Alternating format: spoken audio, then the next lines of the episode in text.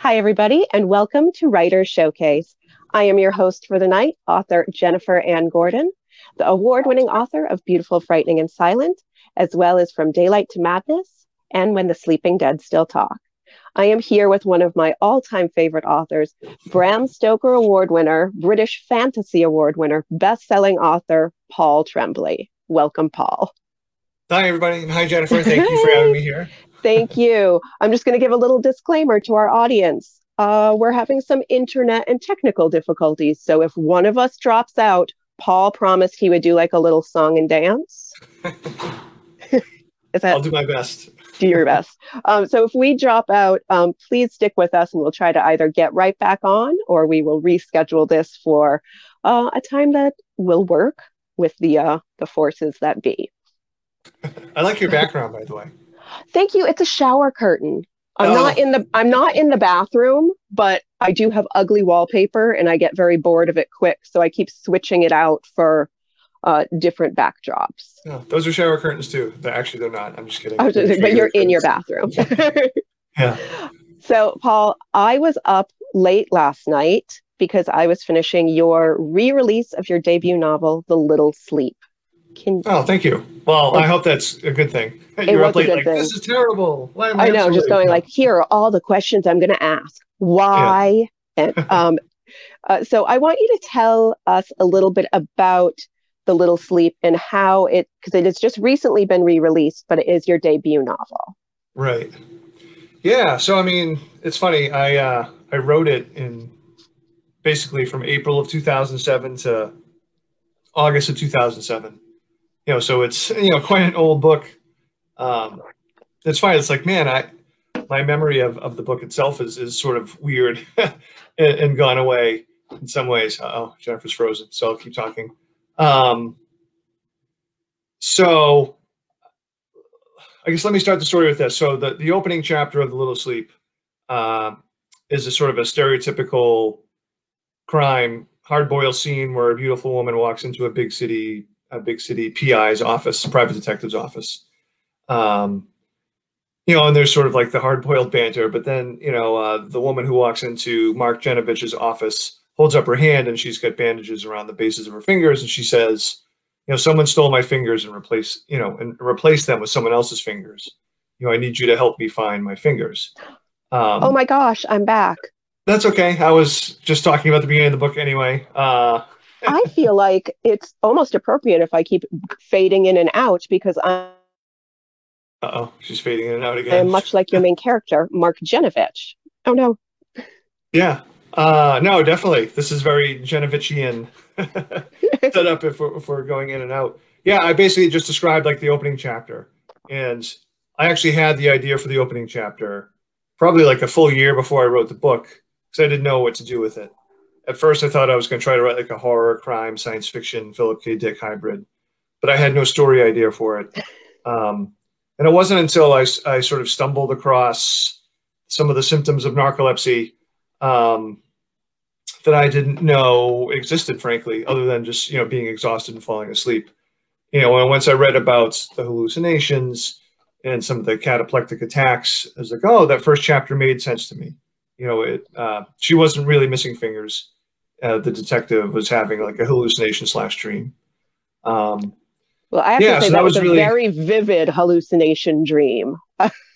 yeah, well, I mean that's the thing with um, you know, and when I wrote the book, um, there wasn't a lot known about narcolepsy. It was sort of like honestly, it was what I was researching it like 0607, you know, there really weren't a lot of like primary sources uh, to choose from. In fact, one of the main books I used was a self-published book by a woman just talking about her experiences with narcolepsy, um, which I leaned on pretty heavily. And you know, I about a decade prior to writing the novel, I suffered from pretty bad sleep apnea, so I never had the hypnagogic hallucinations, but you know, exhausted all the time, falling asleep at inappropriate times.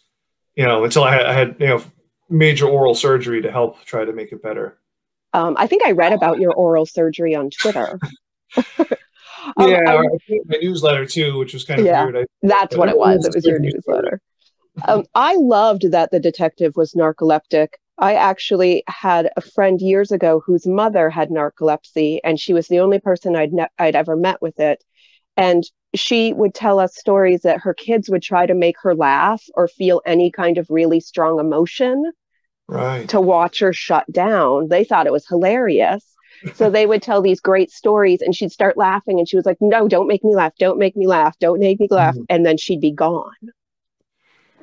Yeah. I, and I had, you know, before the book, I had never heard of those symptoms. Um, you know, I will say it was even you know at the time it was important to writing the book it was important to me that you know mark genevich you know even though there was a dark humor throughout the book i never wanted to make him like the the butt of the joke like i hope i, I never made him seem like beetle bailey that we're laughing at mark we're sort of you know we're, we're I, definitely on his side i was so on his side and i'm not usually this kind of person but i thought he is my new book boyfriend and I don't usually have book boyfriends, but I pictured him as a cross between Adam Driver and the Hound from Game of Thrones. Ooh, I like that. yeah, he might not be as tall as those guys, but I, I like the the personality combination. Um, yeah, I mean, uh, it was when the when the book was first published. I I was very gratified, and I was not expecting this at all. But I did actually get like nice you know, people mailed me letters who had suffered from narco, you know, who oh have gosh. narcolepsy, and they were like, "Oh, you know, I'd never seen someone represented, you know, this way." You know, so I mean, that was really cool. Um, it was even like, you know, there's a narcolepsy, a medical narcolepsy group that recommended it initially, you know, in 2009 when it came out. Yeah. You know, so that was, that was nice and unexpected. You know, I'm glad. You know, I, like I said, I never wanted to make it feel like, you know, we're laughing at Mark because we're certainly not. Like, yeah, and I certainly didn't. Yeah.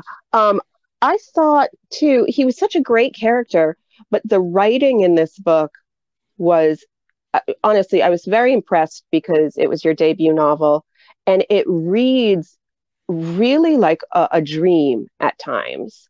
The, the language is brutal but beautiful. It's hypnotic and it's so, so Boston, which I loved. Oh, thanks. Uh, I mean, part of it was, I mean, I got it was fun because I got to sort of riff on hard boiled language, and it's clearly an homage to like you know Raymond Chandler kind of stuff. Um, yeah, I, so I kept picturing fun. a little Perry Mason, like the new uh, the new reboot of Perry Mason, where it's like right. edgy but still old school.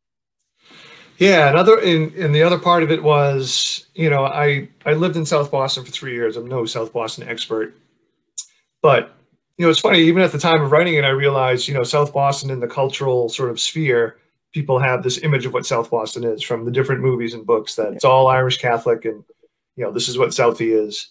So for most of the book, I was really trying to undercut it when I could uh, you know, there's a large Lithuanian community in South Boston. My, my. I was going to say, I love the Lithuanian. Yeah. Uh, I love that. I was just like, yes, finally somebody is like looking at Boston and saying, oh, it's not just, it's not just Irish. Sure. You know, my, my mom's, uh, my mom, my, Lisa, my wife, her mother's side of the family, all Lithuanian, all grew up in South Boston. So, you know, oh. we used to go to oh. family events at the Lithuanian club. Um, you know, at Christmases, you know, eating Lithuanian food which is a lot of cabbage stuff, which I'm not into. I don't like cabbage. I was gonna say, aren't you picky with food? I can't imagine you. yeah, I am picky with food. Uh, I mean, my husband's but, Russian, and when we visit his family, I'm just I look at it and I'm like, mm, no. Yeah, like Lithuanian kielbasa. I, I oh. you know, I, I've, I've been jokingly kicked out of that side of the family because I describe it as sausage without any flavor. well, have is, you ever had to have something uh, which was like cold beet salad? No, I wouldn't. I wouldn't. I wouldn't. You wouldn't do that. You wouldn't no. do that. Beets and vinegar for every yeah, meal. Yeah, no. I've expanded. I haven't, haven't expanded that far though. um, oh, Jennifer's frozen again. Let's talk about the shower curtain. Uh, anyway, so I was, yeah, so um, just to, to go back to the Mark Genevich's name is Genevich is uh, my mother-in-law's maiden name, and actually Mark's mom is named after my mother-in-law, uh, Ellen Genevich, who died in 2011. So it's also a little bit bittersweet that you know the book is out, like the character, other than her name, it's not really uh, my mother-in-law. Like I, I, got a kick of someone named after my mother-in-law being described as wearing clown pants and doing some goofy stuff like that. Um, so I don't know. It is kind of strange, with you know how, how time works, how how this book is out now, all these years later, and how different it is now compared to then. Just both in terms of my life, but also in terms uh, of my my writing life as well. Um, I'm going to be brazen just to hold up the new the new version of it. It's so nice. Um, I don't have the original one. So the original book, if if you were to look it up, you know that cover has like all sorts of guns on it and stuff, and there, you know, there's like one scene with a gun in it. Um, so I, that cover never really worked. And it was funny. I, I told my publisher at the time. My publisher was Henry Holt, which is part of Macmillan. Um, anyway, I sent them the poster of the movie Anatomy for Murder. They said, "No, what would you want the cover to look like?" So I sent them that poster. I wish I could look it up, but I don't want to risk knocking us off the internet. Hey, hey, she's back. I, am back. I feel like um, you're giving me clues to a mystery, and I'm going to have to go. I'm going to have to go to Cape Cod. I'm going to have to rent an electric car. Yeah, right. Um, so this this is a very exciting interview for me. What's funny is the irony of this, I don't know anything you were just talking about, was the last time I had uh, an author on our other show, Vox Vomitus, which was a crime author, was uh, Shawn Cosby. And his internet kept going in and out the entire time. Mm. So we were all on the edge of our seat, and then he would disappear. Oh. And we're like, oh, Shawn, where did you go? And then we'd come back mid story, and we're like, I feel like that you're doing this on purpose as a crime writer to make it more difficult for me to suss out the clues. Yes. So, but the roles reversed. I know, I know. Um, so I don't know what you said while I was gone. That's okay. I, I talked about the difference between the, the new cover and the old cover. So nothing really about the, the story oh. stuff. So did you have any say in the new cover? No, uh, and I loved it. Um, it. It really was sent to me almost as is. I don't think I made any. They actually they sent me a few choices. Um, this one I liked right away for that one, and for the for the next book, No Sleep to Wonderland, which is coming out in April, there was a couple of choices. I really liked both, but so essentially I chose one of two designs. But that was it. I really not a lot of uh, input necessary for, for these covers. They're great. Um, so with with the second book being re-released in April, have you thought at all about dipping into a third book in this series? No, not really. I mean, oh, you're killing me. He's my book boyfriend, Paul. Well, like way back in the day, well, I'll say this: like when I wrote The Little Sleep, you know, I, I turned it into my agent. You know, I'd never sold a book before, but I had my agent. I don't know. Part of this was just me being ignorant you know, I said to him, it's like, look, I know how publishing works, especially with crime stuff, even though I wasn't a crime person necessarily. Like, yeah. a series. total like expert. I, yeah. Like I don't want to, you know, I really have no interest in doing a series. Like The Little Sleep is Mark's story. You know, as a reader, I'm not, I mean, I read some series, but I typically don't read a lot of series. Yeah. Um, but I guess I've read more than I thought. But anyway, I said, yeah, I'm not, I wasn't thinking series is the short of it. But you know, the offer that we got from Henry Holtz, you know, was a two book deal, and they wanted a second book featuring Mark Genevich. So, you know, of course, I said yes.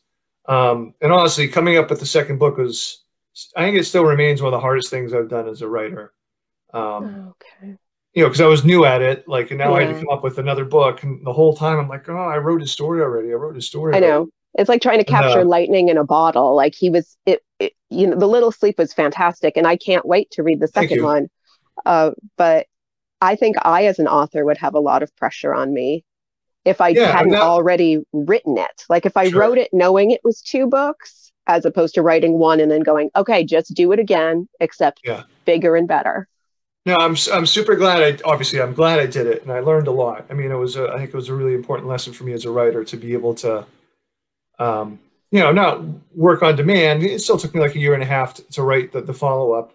Um, but you know, I, I, had to come up with this book. I had some parameters. I had this character. My way in was to think thematically about the first novel.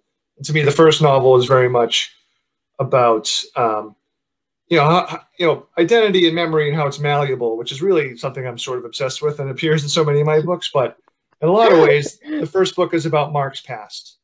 And so I'm like, okay, so thematically, my way into the second book was okay, so this book is going to be about his presence you know, it focuses on his hmm. attempts at friendship uh, and stuff like that.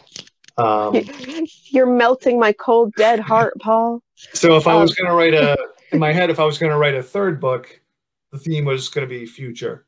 And you know, I didn't get beyond anywhere besides thinking, oh, the third book I was going to call uh, "Sleep at the End of the World," so I've already used the title.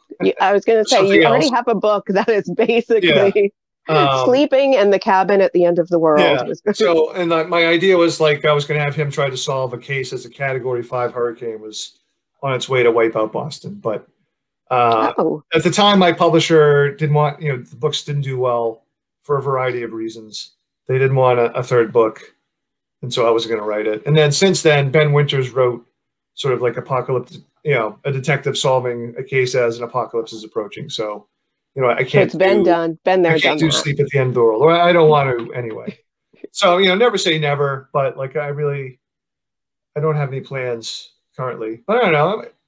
We'll see. It might be fun to do a story or a novella. A short story. Like yeah, I was going to say a yeah. short story. Don't make me write fan fiction because I already have deadlines yeah. that are approaching me. And if I just have to like write Mark Genevich fan fiction in my spare time, I'm going to have to give up sleep. But I'm bummed. Uh, but I would be into that. Yeah. Uh oh. no Mark Genevich fan fiction. Um, I don't know. What else can I tell you? Um, you know, so I mentioned the two books didn't sell well. I mean, I think one, let me tell you a little bit of publishing, like, ah, some things like if for if any writers are out there watching. So as a new writer, you know, I sold my first book. It was very exciting. I'm not complaining. It was, you know, one of the most exciting moments of my writer's life.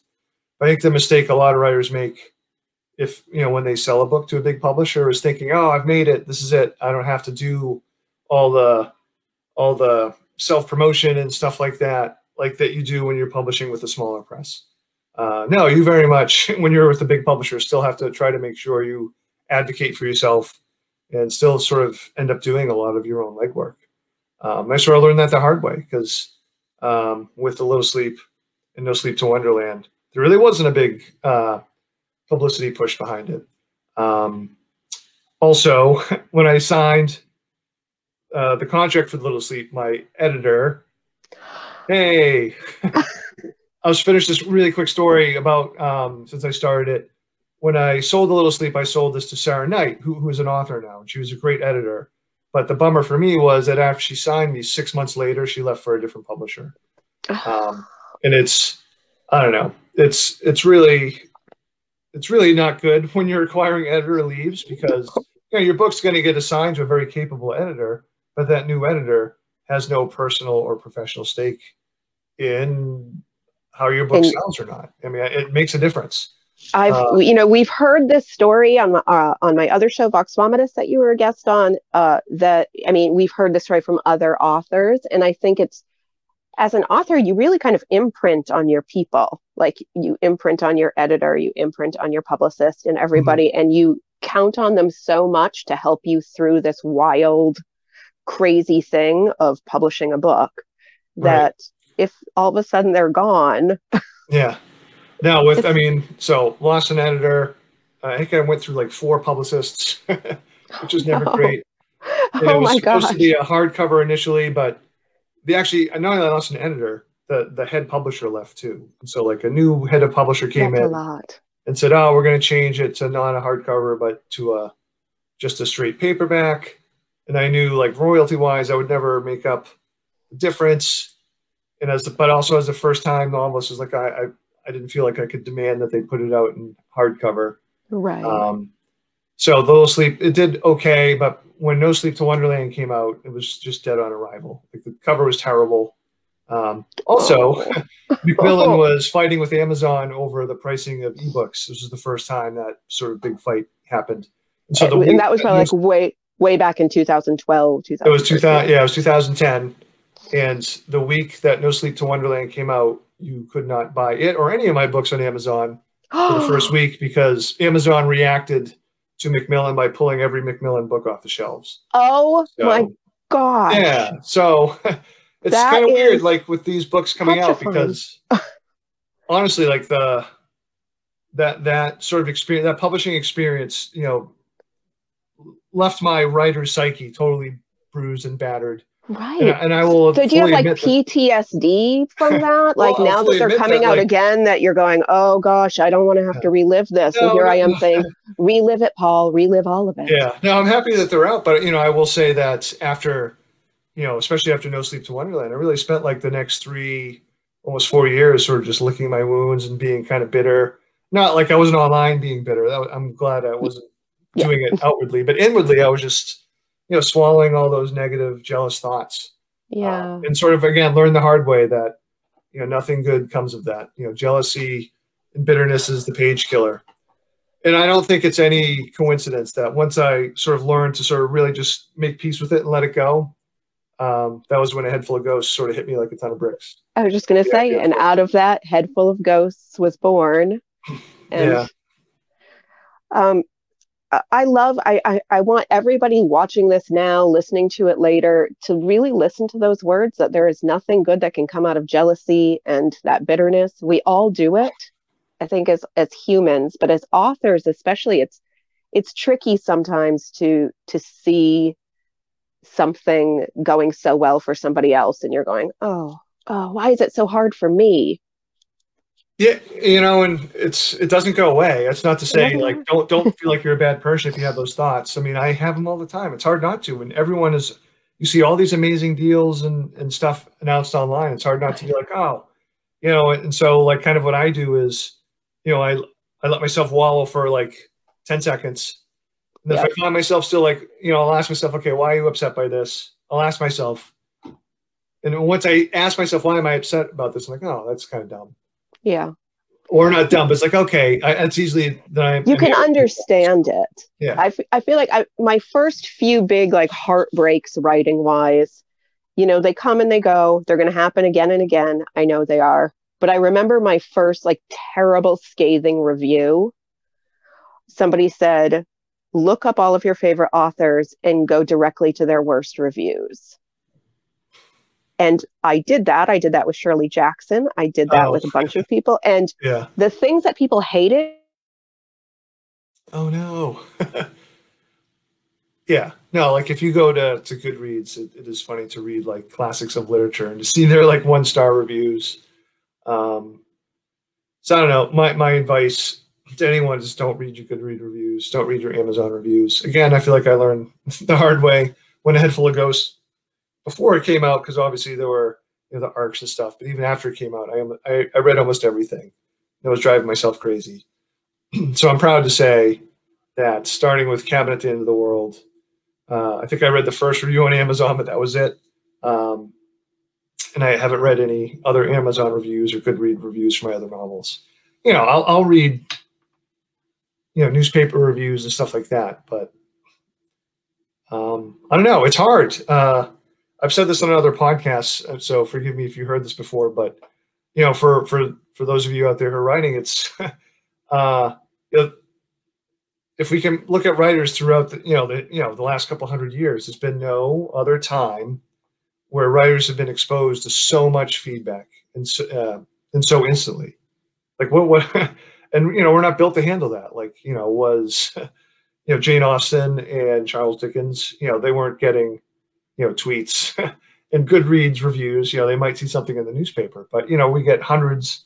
You know depending on the book, how many different reviews and comments you get. So I don't know. I try to ignore it, ignore the noise as much as I can.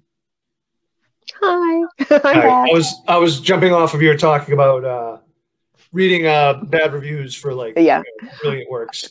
yeah i appreciate that when the second i heard you say goodreads i was like oh yeah. He's he's got this for a little while if i drop out. Um so since you have done uh, the little sleep and no sleep till wonderland you have gone more into like a speculative fiction horror. Yes. Um, so before I wrote The Little Sleep and No Sleep to Wonderland, you know, pretty much everything I wrote were, well, all the short fiction I wrote were horror stories. And, you know, horror is certainly my first love. Um, and it was a weird thing, really, for most of the 2000s, that the first decade. Every short story I wrote tended to be horror, but when I tried to write longer fiction, it was still dark, but it was it leaned more towards humorous. Um, Like I wrote a novel called Swallowing a Donkey's Eye that's no longer in print. That's sort of a uh, Kurt Vonnegut sci-fi, you know, political satire kind of thing. Um, and with the you know with the little sleep, you know, I do think I used to say when it first came out, like people were, were introducing me as, hey, here's this new crime writer, Paul Tremblay, and I'm like, ah, who's that? you know, I'm not a crime writer. Uh, I just happened to write this novel, you know, and I would sort of somewhat obnoxiously say obnoxiously say that, you know, I wrote the little sleep with like a horror attitude. Um, though I mean, insofar as you know, I, I, felt like oh, anything could happen, kind of thing. Um, so I don't know. I was just sort of babbling on about how okay. everything I wrote before The Little Sleep was really horror, but uh, for a while, all my all the novels that I tried to write tended to be not horror but humor. Um, oh, Head Full of Ghosts was my first horror novel, but like all the short stories I'd been writing for years and years were horror. So that was another thing about uh, Head Full of Ghosts that you know makes it my favorite book, just because it changed my life and you know it was the first time I wrote a horror novel. I was going to ask if you had a favorite book, and yeah, of uh, Ghosts. I mean, it, it's. I think it's a Head Full of Ghosts. I mean, I think, um, you know, A Little Sleep definitely still has a spot in my heart because it's the first novel that I sold. You know, when they say it's my debut novel, that was the fourth and a half one I had written. It was the first one that I had sold. The first one that other people who are not your family and beta readers have read. Yeah. Um, but yeah, No Sleep to One. I mean, No Sleep to One no, that's definitely not my favorite. I'm in a head full of ghosts, you know, for a variety of reasons. You know, it was uh, just really professionally satisfying that I could, that I was able to prove to myself that I could sell a novel again, and that I felt really good about it. Um, and obviously, the response it has had, um, you know, and Stephen King in particular, all that rolled together. Yeah, yeah, that that doesn't suck, Paul. yeah. And, and I, I feel know, like I, I feel like Head Full of Ghosts was also a, a genre changer in many ways too. It it was it was meta without being snarky. It was uh, beautiful, frightening. I, I loved every bit of it. Thank you. I will say my favorite novel of yours is The Cabin at the End of the World because it is truthfully the only novel I have ever read in one sitting where I did not go to sleep. well, thank you. Um, I, I was going to say that like I feel like Cabin is a close second to me. That book means a lot to me. Um, and I fight many people in my head over the ending, but, but, never online. Um, I, I, yeah, no, don't do it online. Don't do it on Facebook. Um, I liked the ending. I so did I. I and I'm not going to say anything else because we're live because it would be a spoiler. Um, but that is the only book I've ever read in one sitting that I immediately turned to my now husband and said, "You have to start reading this book right now," and he did. So that's so cool. You, you, you caused us to, to not sleep for like multiple days, and we both get really cranky when that happens. I, think everybody does, yeah. But thank you. That's very kind, Jennifer. It was worth it. It was a. It was worth it to have. Um, I would say a sleep deprived temper tantrum on my part. um, I hate to cut this short because I've been like out of the interview for half of it, but I'm. I want to end on a good note while I'm here. Paul, I would love it if you came back when our internet is easier to manage. Would sure. you be willing? Thank Absolutely. you. Thank you so much. Thank you, Paul, uh, for allowing me to be a fangirl always. And when I ask you to come on interviews, you do it. And you're kind and benevolent. well, it's a fitting end to the show, I suppose.